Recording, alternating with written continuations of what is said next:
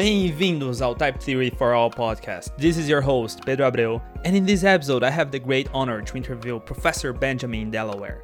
And in this episode, we talk about what is PL, why does it matter, why is it cool, what is the lambda calculus, what is type theory, who was Church, who was Alan Turing, what's the Church-Turing thesis, what's the Curry-Howard correspondence, What's propositions as types? What are proof of system? Why are they cool? Why do we even bother talking about that? That and much more coming up next.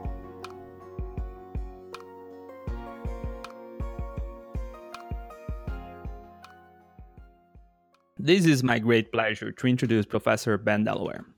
Professor Ben is an assistant professor at Purdue University. He got his master's at University of St. Louis under Aaron Stump working with sound and complete decision procedures in Coq. Got his PhD at University of Texas at Austin, advised by William Cook and Don Batory, working on feature modularity and mechanized reasoning. He got his postdoc at MIT working with Adam Chlipala, and he worked on deductive synthesis of abstract data types in Proof Assistant. Nowadays, you can find him at, as an assistant professor at Purdue University, and I have the great pleasure to be advised by him. You can also follow him on Twitter at Ghost of Bendy.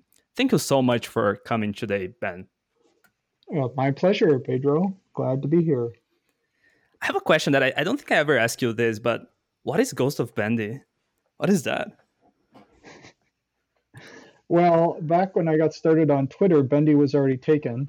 So I needed some variant of Bendy. So I went with Ghost of Bendy. Uh, there's a more involved story. I, I could tell you. So this was right around Twitter was getting hot and someone started a joke account at UT called Ghost of Dijkstra, and so they posted a bunch of sort of grumpy tweets in Dijkstra's voice.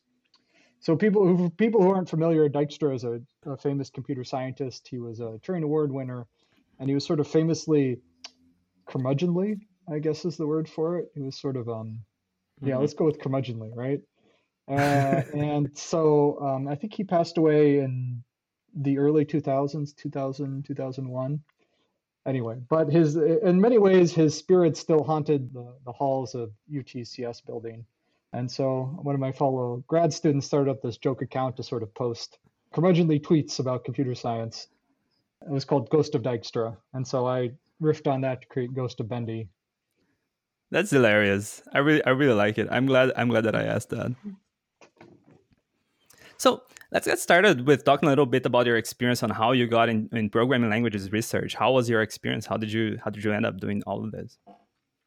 Yeah, so this is maybe going to be a long story.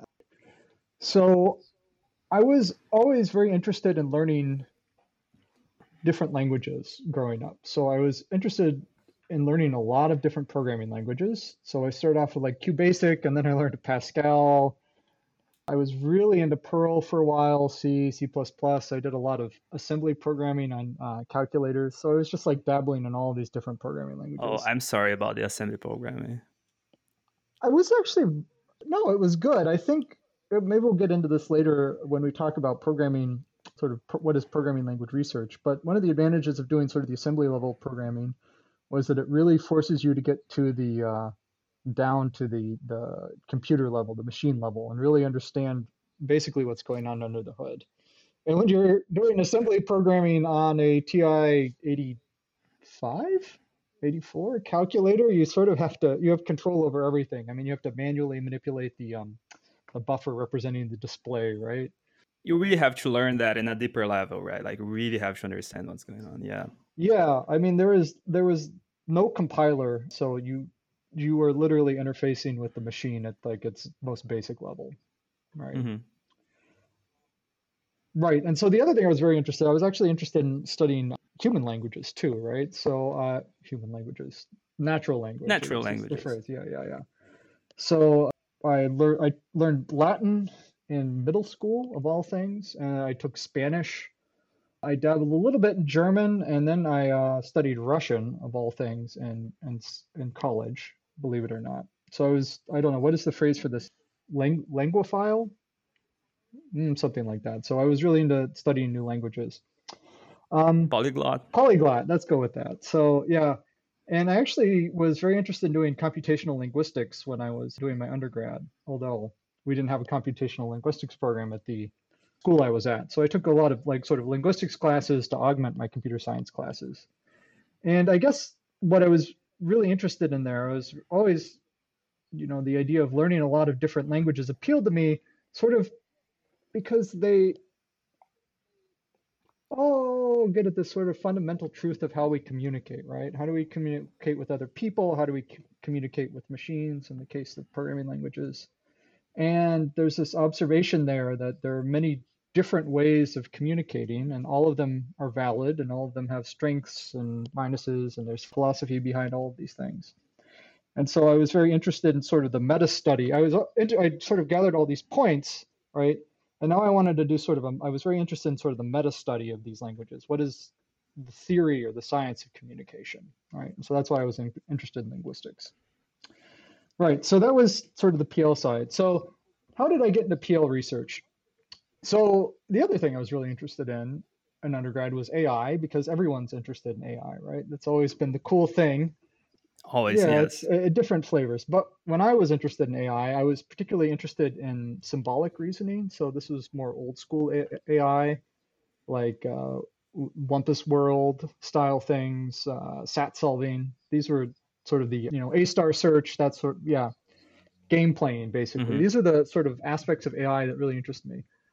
So when I did my master's, I took two classes. So, uh, but my first semester, I I took actually I took three classes. I think this is interesting. So the first one was a statistical machine learning class. I was really stoked about, right? I was really excited to be learning like cutting edge machine machine learning research. And then I also took a, an HCI class of all things, right? And then I uh, also took a class with Aaron Stump, who, as you mentioned before, was my master supervisor on automated deduction. And I, if I remember correctly, the class was something like automated reasoning, intro to automated reasoning. I was like, I like reasoning, right? And I really didn't enjoy the statistical machine learning class that much. It was all like, I don't know. I've never been a big fan of statistics. It's all just sort of number crunching. I'm like, meh. But I really found this automated reasoning uh, class. It was super appealing. Like we looked at decision procedures, we looked at study of logic, mathematical logic, and then we moved on at the end of the class into looking at dependent type theory and we actually played around with Coq back when, which is an interactive proof assistant for sort of doing reasoning inside of uh, using a computer as a tool. And this was way back in 2005, I guess it was. So Coq was. So you didn't you didn't do any abstract algebra, number theory, anything like that before this course? Abstract? That... I, no, I did take a number theory class. Proofs. Oh, proofs. Yeah, but they're all pen and paper proofs, right? So I well, sure, but it it still gives you that flavor, right? Like it's, it's this flavor of doing yeah, proof. Right? Yeah, I guess that's a fair point. Um, so I certainly, as part of my CS degree, I took all your favorite sort of discrete math class. I took a number theory class. I did take an abstract algebra class, all the calculi, um, linear algebra on top of abstract algebra. So I was familiar with doing proofs from that, right? But I guess the difference is Hmm. Maybe I don't even know if it's a difference. One of those things about like mathematical proofs is uh, gonna get into trouble. I want to say they're somehow like divorced. It it's very navel gazing which is funny for thing thing for me to say. but you know, you're you're the proofs you do, the sort of formalized reason you do is all focused around the math, like this sort of the subject domain, right?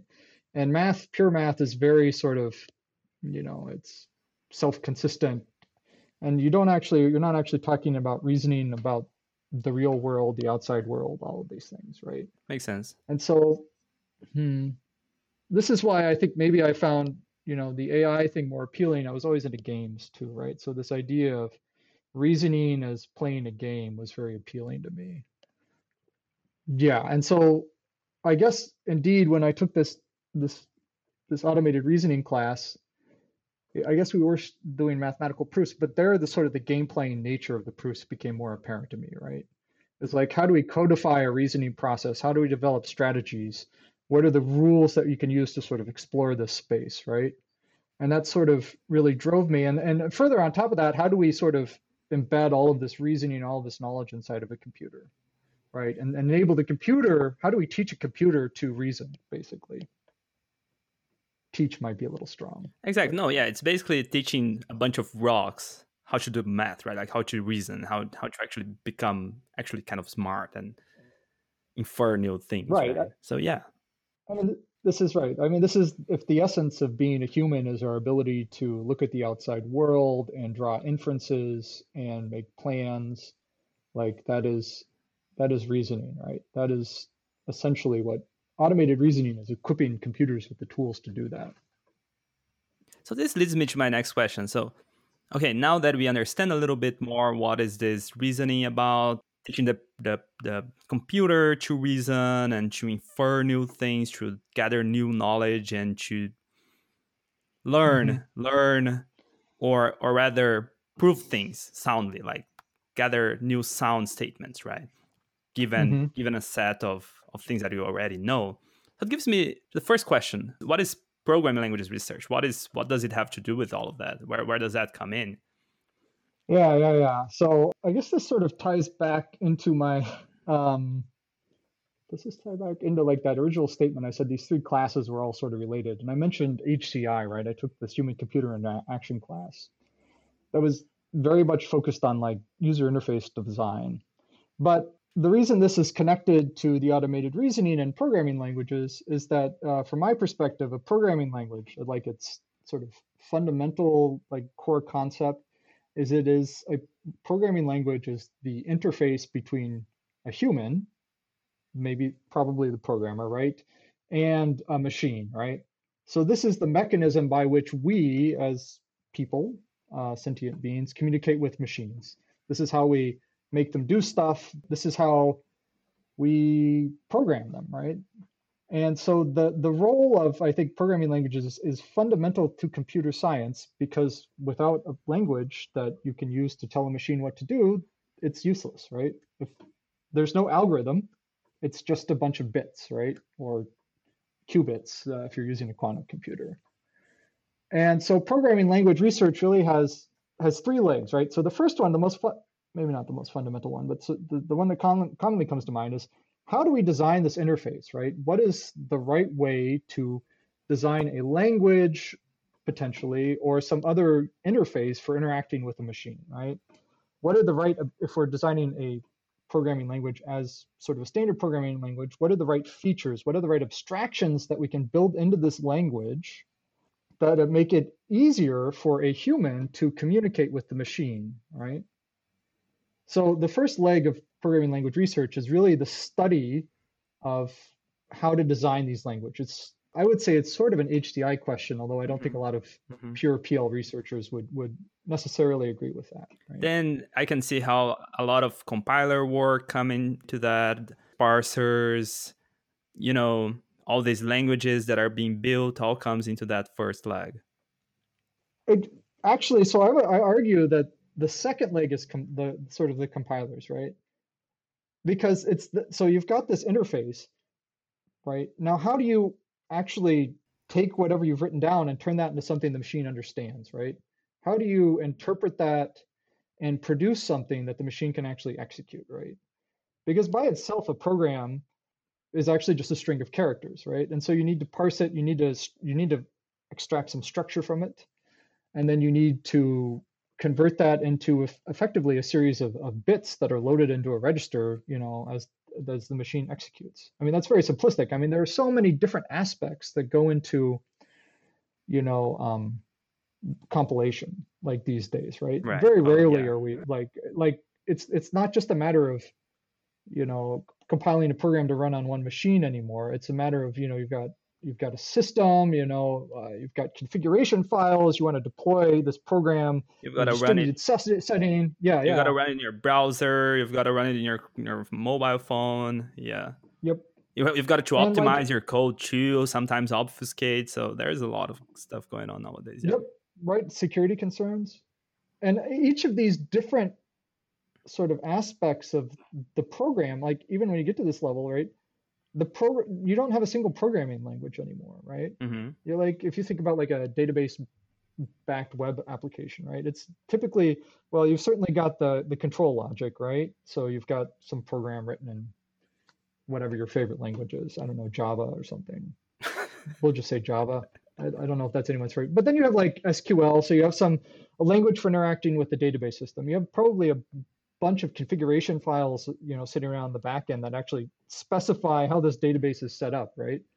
Um, where the servers live. I mean, uh, and then assuming it's like a web, you also have HTML for, you know, doing the, the layout, doing the view, you have CSS, you have all of these things. So uh, yeah, programming languages, there are many different programming languages that actually need to be used in order to implement a single program. So the second um, leg, the first leg, you would yep. say that is this realm of actually coming up with the language and just like the the high level details and how things should play along and the second level is actually bringing that down and implementing and making things things making sure things will work and things will go around something like yeah, that yeah that's right so I, that's exactly right i would say it's like the the design of the language itself the language itself is an object of study. Mm-hmm. then there's the implementation of the logic of the, not the logic of the language right? The question we'll see later that's it's, it's a logic but yeah. Right. Right. And then so the third thing i would uh, i argue and uh, is reasoning about programming languages right? So there's always this question of i've got this program does it do what i want right? I feel like this is sort of an intrinsically necessary part of programming language research because how can you be sure or how do you have any sort of assurance that this program actually is a semantically meaningful right? It actually does something you care about and moreover does the only does the things you care about right?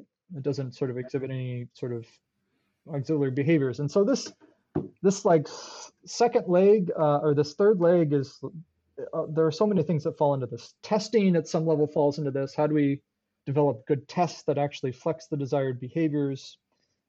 But on top of that how do we design type systems that make sure we aren't you know generating you know type errors at, at runtime right?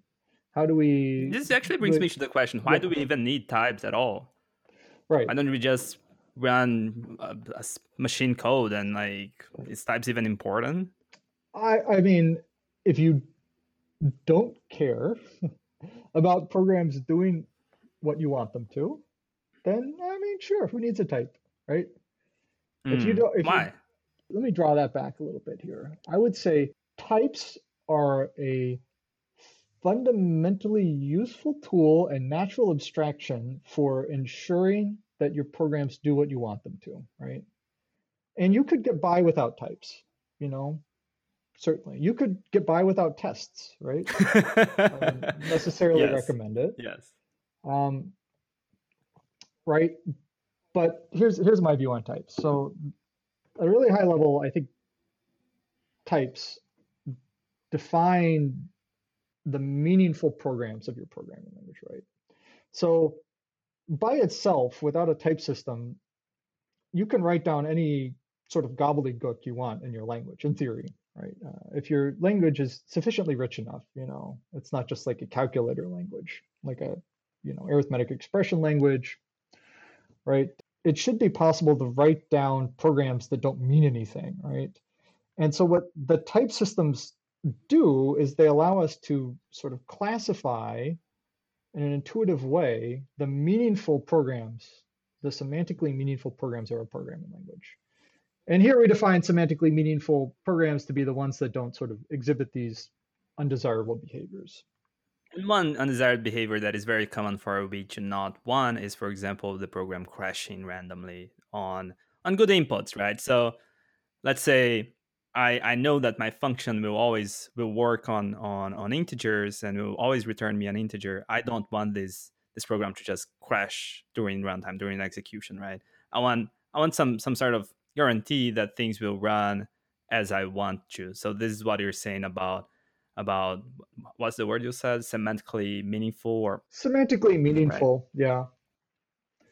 Yeah, I think that's good. Like even on top of that, just outside of crashing, imagine a language where you can just cast everything to something else, right? And you write a, a, like a plus function, and you could pass it a string of bits, right, and add them together.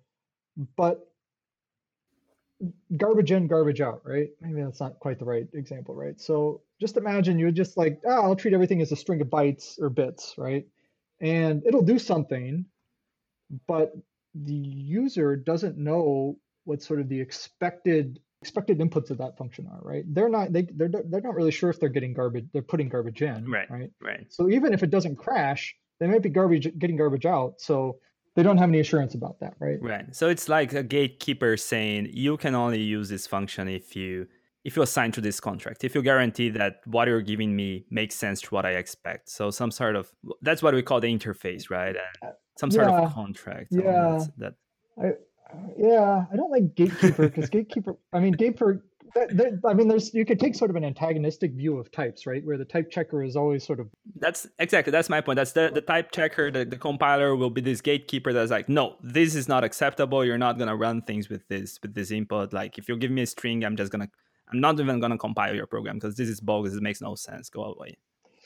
Yeah, I, I, I prefer to think of it more as like a as a as a friendly fellow who's like, uh, you should probably give me integers, right? I, I, this is what I expect. Right? I, I don't think compilers are very friendly. Um, I I don't see that. They're usually very mean and. well, I mean, error messages are a different problem, right? Yeah. I think yeah, I could go off on a tangent about that, but Okay, so you mentioned that with types now we can actually gather more guarantees about our program. So we we've been talking about how how we can get some some assurances, right? Like if I understand correctly, as as things start getting we get richer and more precise types, then it seems to me that we can we can reason more mm-hmm. about what our program is supposed to do. We can we can reason more about how things how things come along and how, how does how does that come together? How does that where where does that come in, and how do we build that? What what do we, what do we mean by richer type systems? Like what's what's actually going on here under the hood? Mm-hmm. Mm-hmm. Mm-hmm. Yeah, that's a that's a good question. What do I mean by a richer type system? Hmm.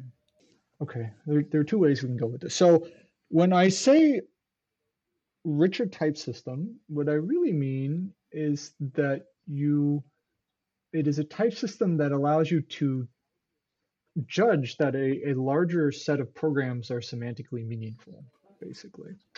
So, and continue to provide these sort of assurances about their intended semantics, I guess. So maybe you might also sort of enhance the sort of set of what what it means to be semantically valid. So here's a non-lambda calculus example that probably seems old hat at this point, but you know, back in the day, before Java six or seven, Java didn't have generics, right? So if you had like a, a list, right, of elements, you always had to every, every every list just had a set of objects in it, unless you wanted to go and specialize it, right? And so whenever you wanted to interact with one of these collections, you had to do a you had to do a cast, right? In order to make sure that whatever you pulled out, you know, if you had a list of integers, uh, you would have to cast it to, to integer to make sure there are no type errors, right? And this could generate a, a runtime type error because casting can fail at runtime, right? So there was the, these casts were sort of like an escape hatch. Maybe well, let's not get into that, but you could easily write this well-formed program that always would never have any of these sort of runtime errors because you only ever put integers in the list and you ever so that means you could over, only ever pull integers off the list, right? But there was no way to sort of explain this or justify it using the type system. And so you had to insert these casts to sort of use an escape hatch to convince the compiler that this thing is type correct.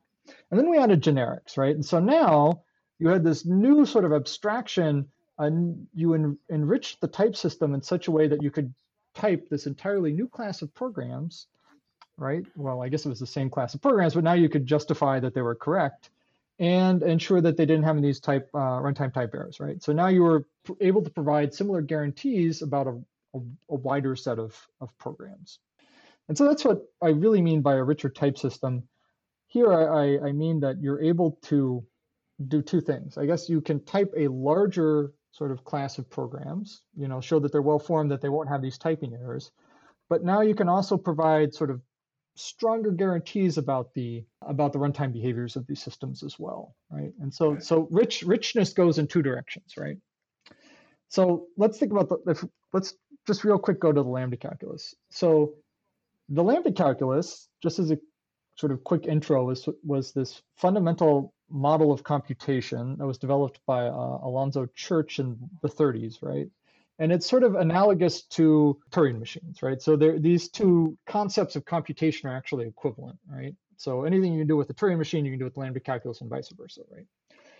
And the lambda calculus, the the has basically a language where everything is a function, right? All you can do is call functions, all right?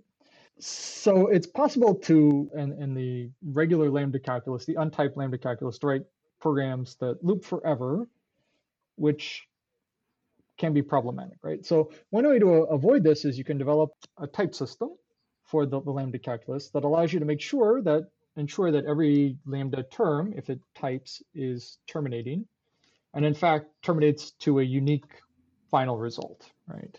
That is, it's the lambda calculus is strongly normalizing. So you have this this simple type. So you have the simple type system, but there are certain programs that always terminate and terminate in unique normal form that are not typable by the system. So now we can add, start adding more things, sort of enriching the type system.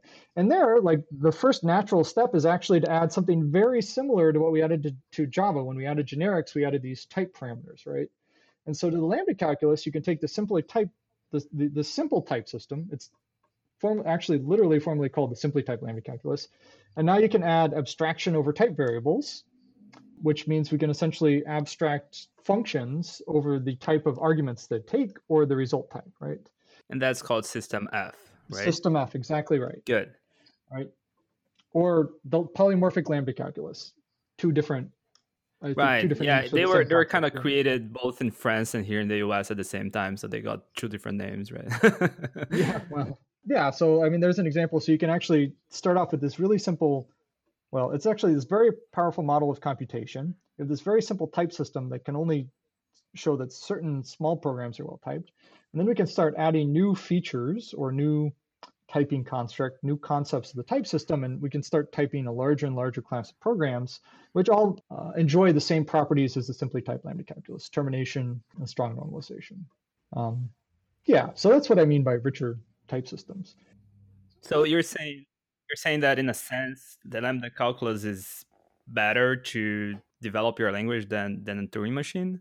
It's a, seems to me that in it's, some sense, in some sense, it's easier to add new things and to make it kind of stronger and like have a, a stronger type system. Um, why why do we even use the lambda calculus? What's what's so interesting about it?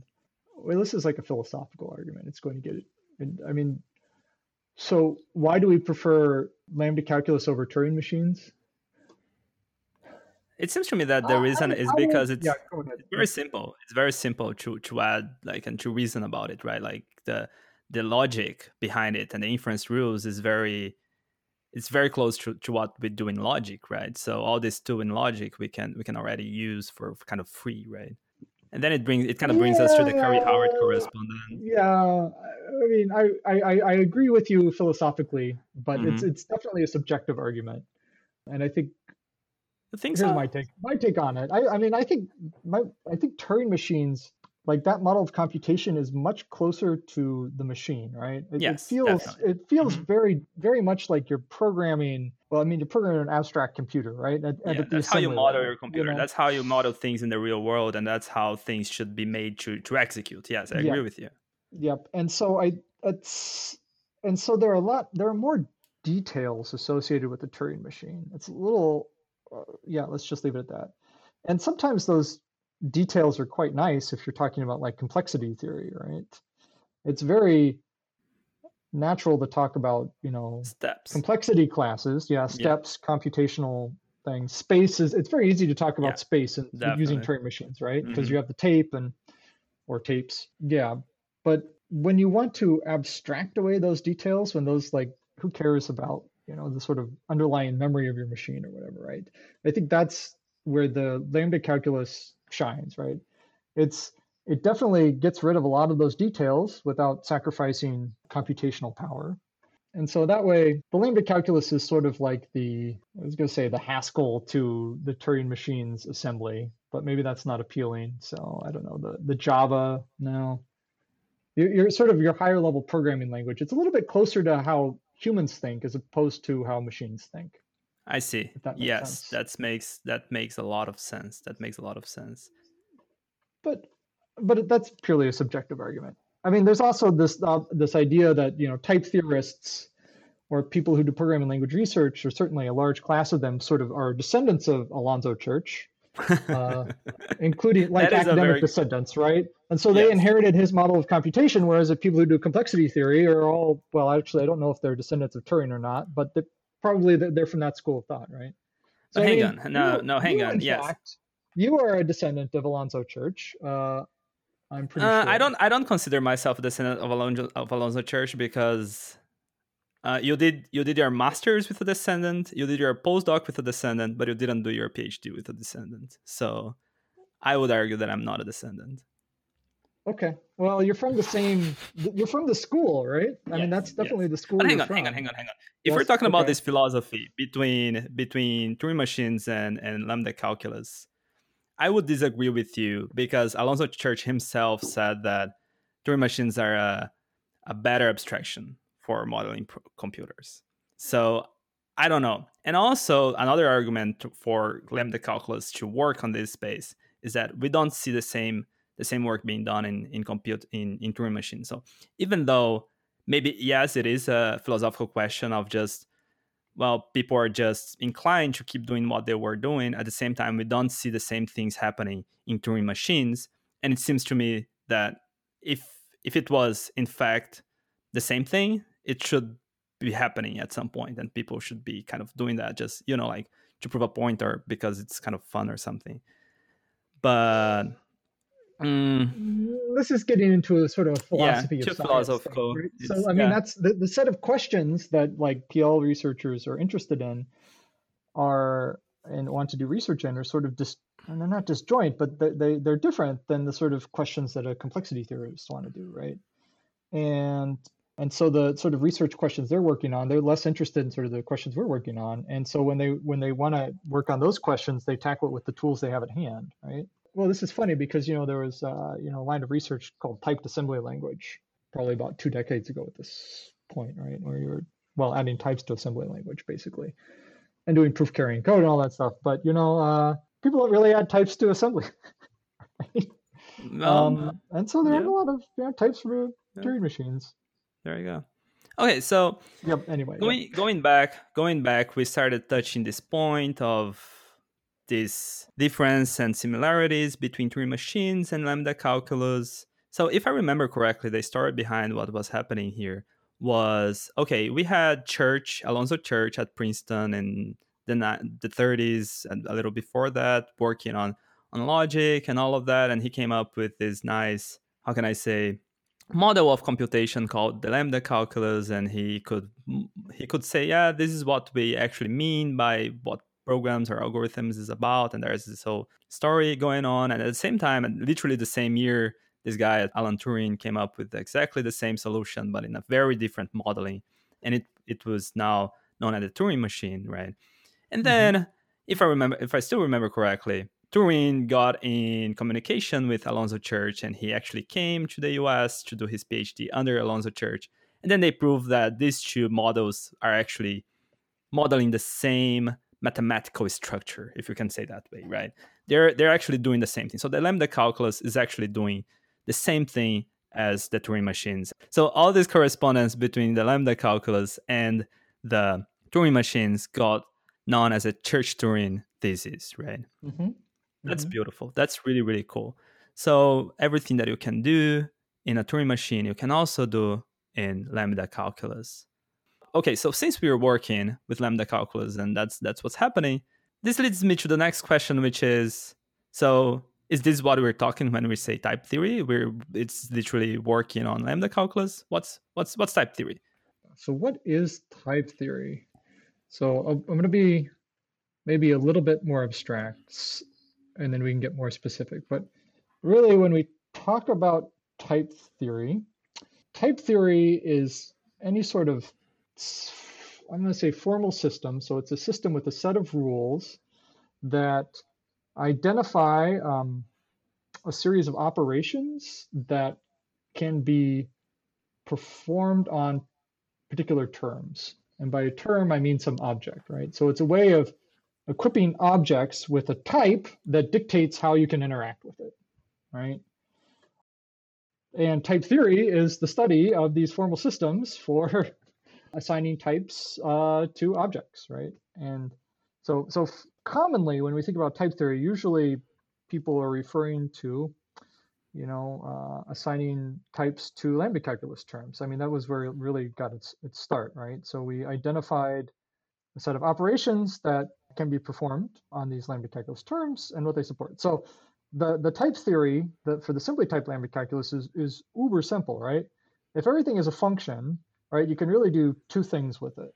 You can you can either call a function, right? So you, you can call it with some arguments. So you can use it, or you can build a function, right? Um, and these are sort of the dual ideas behind type theory, I would say in general, is this idea that every particular, every category or type, really, every sort of thing thing that you've classified, classification or set, uh, can either be used, right? It can be eliminated as a popular form way of saying it, or it can be built, right? And a type theory defines how you can build things of a certain class and how you can use things of a certain class. And the whole goal of type theory, I would say, is making sure that you build things and use them in a way that's consistent with their classification. Yeah, so let's say, uh, so with functions, you can imagine you have a type of functions, right? So what can you do with a function? You can define a function or you can call it, right? Numbers, what can you do with numbers? Well, that depends. But if you have an integer, generally speaking, you can, let's say you can add it together, right? So, or you can um, test if it's zero maybe and then you can so say, what you're saying you're basically building building kind of a game of what we can do in this in this system right? And so we're yep. kind of playing this game inside our type system saying these are the operations that we can do. This is the things that we can actually perform. And here are the rules right? And then we call the this yep. so this you're basically talking about the inference rules if if anyone is is a little familiar. We saw those yep. those bars and we you have all the assumptions and you get to the conclusion giving this this this formalism, these inference rules, and then yep. and then and then we start we start getting to the realm where we can actually now reason, actually use these rules to reason of what's going on. Is that mm-hmm. right? That's exactly right. That's exactly right. Because if if a type system is just a series of rules, I mean, it's that's a reasoning system, right? What is how do we reason? Well, if you do deductive reasoning, right, that means you have a set of ground truth and a set of rules for deriving facts from that ground truth, right? And that defines the set of all true things according to your system, right? And that's that's what a type set, type theory lets you do, right? It defines a set of rules and make sure you apply them in a consistent way, in a correct way, according to sort of the the, the definition of those rules, and allows you to check that you've applied them in a consistent way. So what we're getting at here is that now our type system is such a cool thing that we actually have a logic behind. So now it's both something that we can compute and also we can you can reason. So that's is that is that what they call the Curry Howard correspondence? The the what's the name? The proofs are programs. Programs what's, what's that proofs. Be? Programs as proofs, types as propositions, are and it's occasionally called the no, never mind. Yeah, we'll go with Curry and Howard isomorphism. Yeah. Proofs as um, programs. Who who said that? Who was the who, who who created that logo? It was a big name, right? Uh, I'm gonna get ahead of my skis if I, I, I if I if I claim it was well. I bet that I bet the I mean the concept was probably floating in the ether for a while. I mean, it really mm, was. Yeah, definitely. Like, definitely. Someone just like made this some, nice, yep. shiny logo. Proofs are as programs. Yeah. Proposition yep. as types. As types. Yeah. Cool stuff stuff. So it seems to me that we're actually building this formalism, this language where we can both program in it. We can come up with, you know, addition, with string concatenation, with lists, and all the things that we do in our favorite programming languages. But now it seems to me that we're getting to such such a rich realm, such a rich type system. It allows us to also reason about our what our programs are doing now and it seems to me that this is where the proof assistants comes in is that right is that here so what, what is a type theory? So a type theory is a set of rules that you can codify, right? And it, more importantly, you can sort of use them to judge whether or not a program makes sense. Like going way back to our original thing, right? And more importantly, usually when you develop a type theory, you have this limited set of rules that you can then mechanize the process of making sure that something makes sense, right? So we do we call this type checking, right? And so this observation here is that as our set of types grows richer, um, right, as we can classify more and more things to define broader classes of programs, right, we can also mechanize the process of checking whether a proof makes sense. We can mechanize the process of doing reasoning, right? Because if going back to the analogy, if, if we can interpret a type as a particular proposition or claim, right, then the question of checking whether or not a proposition is true boils down to seeing if there's some sort of program, there is a program that has that type, that inhabits that type.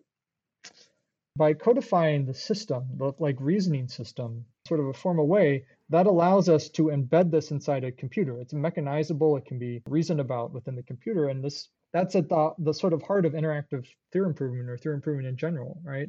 It's like we're going to equip the computer with a set of rules that it can use to carry out reasoning, and it will be able to sort of check whether or not a sequence of reasoning is well formed by making sure that the, the rules were behaved, right? Right.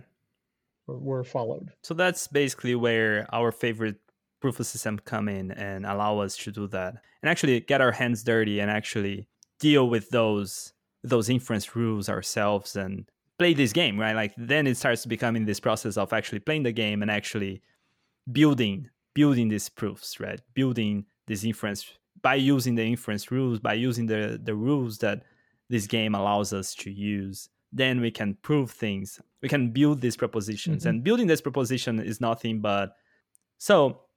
Since we saw that proposition are types, right?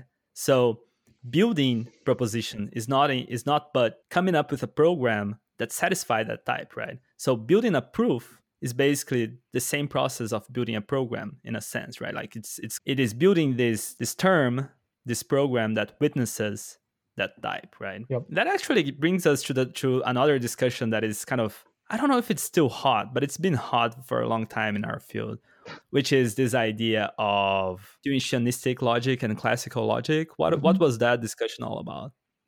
I would say the the idea behind say intuitionistic logic, or I like to think of it as constructive logic, is right. this idea that every proof, every every program, every proof slash program, right? Because these ideas are, mm-hmm. are, are interchangeable, can be evaluated or computed, right? So let's think about uh, think about it this way. So um, let's imagine we have uh, uh, a function that takes some a's and gives us b's, right? So that's it. So its type is A arrow B in, you know, standard simply typed lambda calculus, but yeah. And so what this is saying, you could imagine, you can actually interpret this as, as, as a witness to this of a proof, right? This function says, if you give me something of type A or some proof of A or some evidence of A, I will build you up some evidence of B, right? And you can imagine that if this is truly a function, you can take an object of A and execute the function and actually build up sort of the evidence of B, right? And so this is the idea behind constructive logic. It's that every proof can actually be interpreted as a computable function that can be run. Every proof that you care about can actually be executed to build up the evidence for the particular thing you care about. All right. Now, in classical logic, there's this idea that every proposition is either true or not true, right? This is also called the law of excluded middle.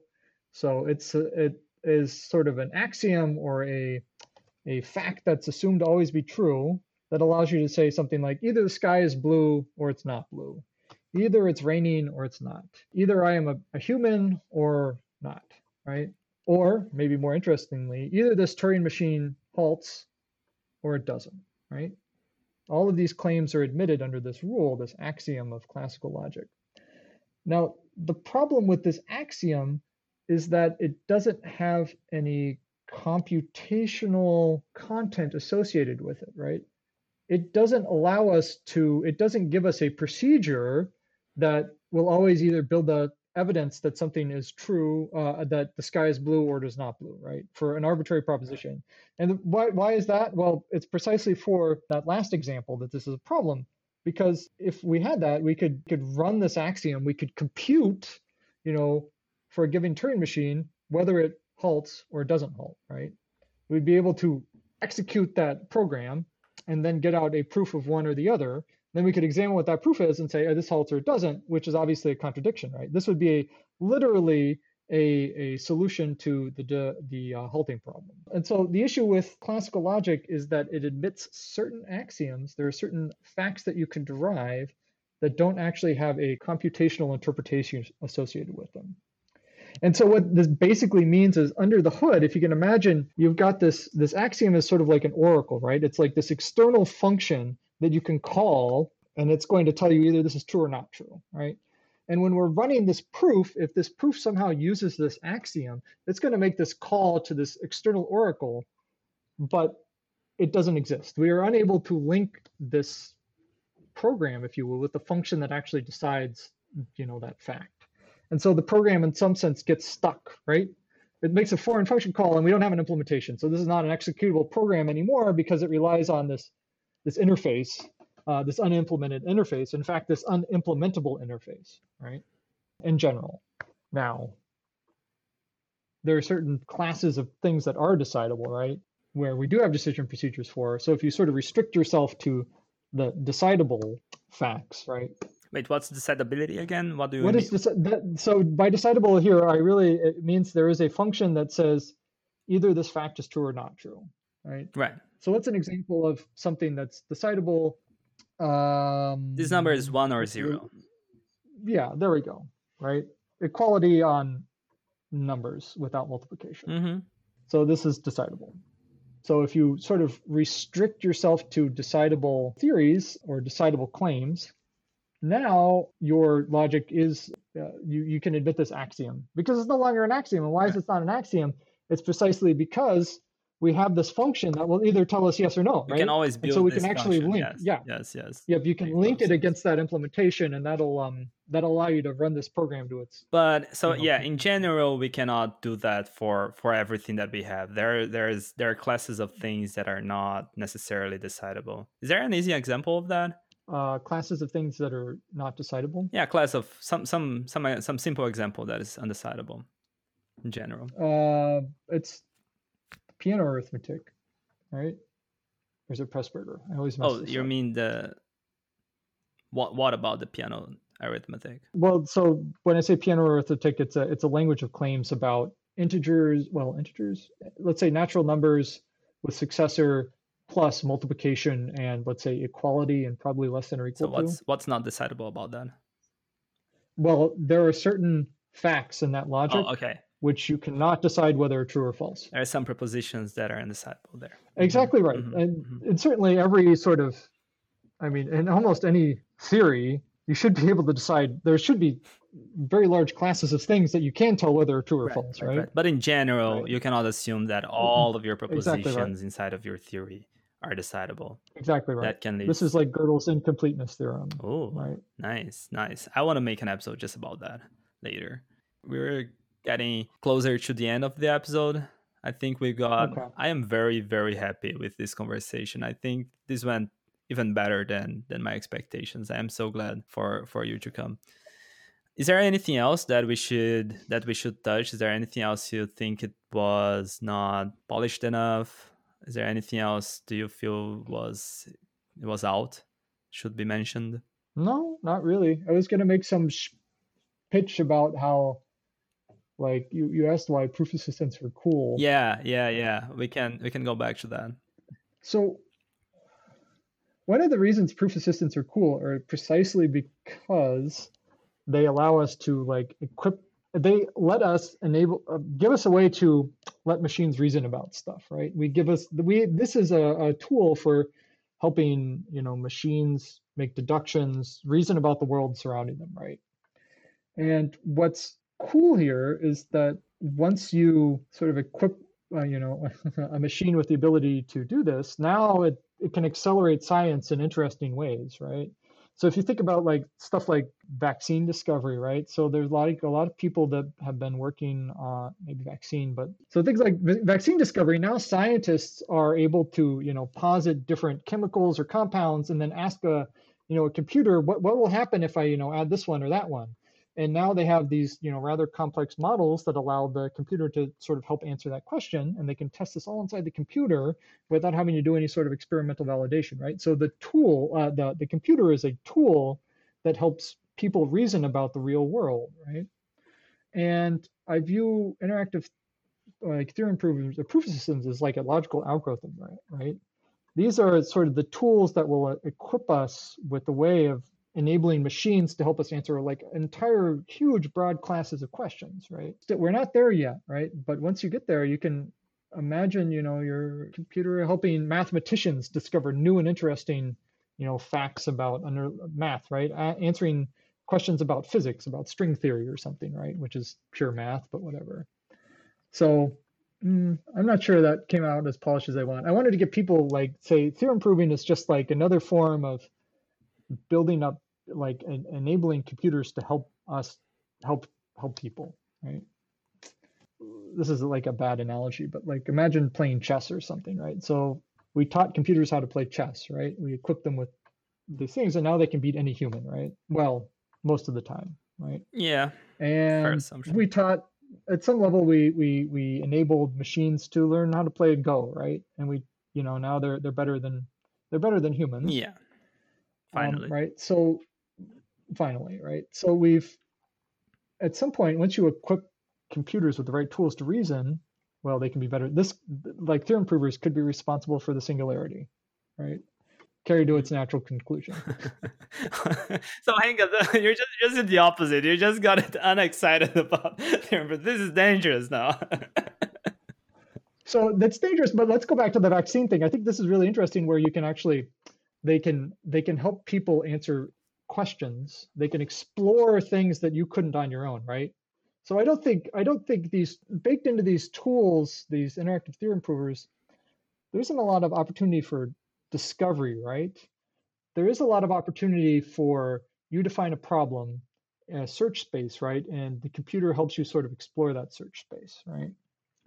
And i think that's where it's interesting. This is a this really is an aid for reasoning you know exploring things that you just couldn't on your own that's right? beautiful and so here this is like it really is a proof assistant but it, it is an assistant this enables yeah. you to interact with the computer in a very fruitful way to now now i can see that that your claim back back before that is this your nice friend that will help you to go through your proofs right right your the proof assistant is nice friend that will put you in the right path. is always making sure that you're running on the right path and you're not gonna do stuff that does not make sense. Yep. Yeah, theorem provers are usually nicer. They have oh most of the time they have nicer messages. Again, error message is like a completely different that's like its own podcast. Fair enough.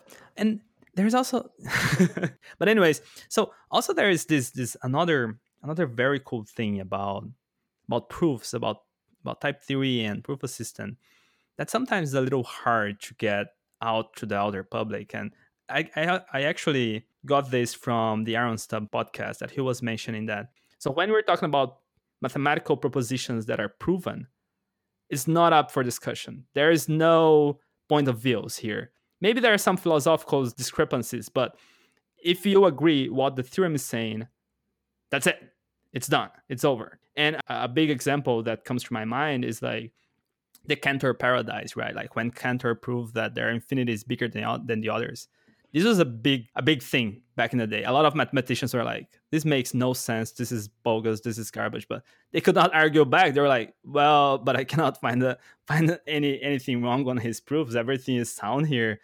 It makes sense. So we have to accept this, even though we don't agree, even though we don't think it makes sense. It, it is what it is, and hmm. that's the big power of of logic. The big power of what we're doing with type theory, the big power of what we're doing in proof assistant, in my point of view, is that proof assistant is providing us with this perspective, with this tooling that will allow us to keep us in the in the right track to finally get to these bigger propositions that will not go wrong. It's not up for discussion. Mm. And as you mentioned, in a sense, it's it's different than what we do in say biology and natural sciences, where there's a lot of experimentation, there's a lot of point of view, there's a lot of theory, theoretical reasoning going on. You know, mm-hmm. here things are very is is just in this game. You set the game, you set the rules. If you agree that things are modeling what you think it is modeling, and you come up to conclusions, well, first you usually prove that your model is sound, that your model doesn't have rows, holes, and then if you get to a conclusion, you're done. You're done. There's no there's no discussion. Yep. Over. I, right. I think the last point you made is very a very good one. Once everyone's agreed to the rules of the game, then you have to accept their the result of the game, right? So if you prove something and the you, these rules are reasonable and they people say they're reasonable, then they you can't argue with it. Now you can argue with the rules, but that's exactly yes. You can argue that it's not modeling what you expected that it that it was modeling, but you cannot you cannot argue with the game or the player. yep. yep. Yeah, I was gonna say it's it's it's, a good observation that you can't argue with the player, right? Like, yeah. you know, who cares what they did? They followed the rules, so they follow the rules. Hopefully, yeah. Yep. I think we really could wrap this up on a high pitch, on a high note. This was an amazing conversation. Thank you so much for joining me. Thank you so much for enabling me to give this very nice introduction to what is PL research, of what is type theory. We talked about lambda calculus. We talked, we touched on the history of computer science. God, we talked about everything that I had in mind and, and, and a, little, a little more, honestly. Thank you so much for your time, Ben. Yep, my pleasure. This concludes our second episode of the Type Theory for All podcast. If you don't agree with anything we said, or you think we made any imprecisions and you would like us to correct them in the next episode, which I will do, leave us a comment at www.typetheoryforall.com. And if you like this episode, make sure to share it with your friends. You can find us on Spotify and iTunes and Google Podcast. But if you want me to list it anywhere else, please reach out. I will make sure to provide to your needs. I am staying here because my thesis will not get done by itself. I hope to see you next time.